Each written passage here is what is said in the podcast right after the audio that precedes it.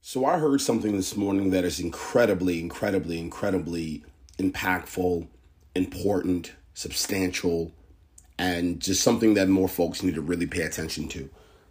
Within the world of DE&I, we're seeing a lot happen, right? Throughout the E1B2 collective and some of my internal and, ex- and external efforts, you're seeing a lot of movement in technology and systems and protocols that are supporting DE&I. But what I'm noticing just overall, you're seeing a lot of DE&I leaders focusing so much on the equitable piece, the diversity piece, the um, the recruiting piece to make sure they have enough of certain genders, enough of certain backgrounds, enough of certain um, profiles of human beings coming into the organization. You're seeing so much of programs and keynotes and fireside chats and and and, and just moments to try to um, show employees that they're taking this cause this this effort seriously. Um, but what we're not seeing enough of outside of equitable experiences and, and, and, and best practices and technology, and what you're not seeing enough of outside of diver- diversity is you're not seeing enough inclusivity baked into the technology right? You're not seeing enough of inclusivity baked into best practices. You're not seeing enough inclusivity baked into the leadership rubrics and how you position someone and put someone in a leadership position. You're not seeing enough inclusivity baked into the hiring processes. You're not seeing enough inclusivity baked into the performance management systems and best practices and conversations and and and career mapping opportunities and promotion structures. You're not seeing enough inclusivity baked into the pure fra- fabrics of the organization. You're just simply not. And that has to change. And and and why this is coming up for me right now is I was listening to a podcast and I commend and, and I'm, I'm agreeing with the gentleman that brought that brought this topic up. I commend so many organizations and practitioners in the space for making D and E important, right? I commend so many organizations for making D and E and B important. Thank you. From the bottom of my heart, thank you. But what we have to also recognize and start talking more about is the I.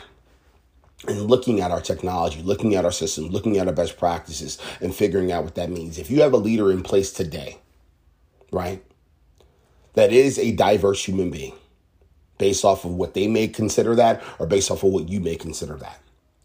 And the way that that person got into that position was very equitable and they feel like they belong. But they are not making the folks that they lead, their seven person team, feel inclusive.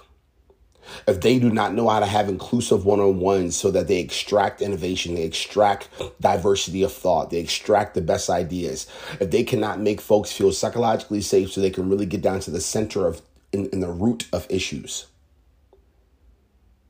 then why do you have that person in that leadership position? Because they're a great individual contributor?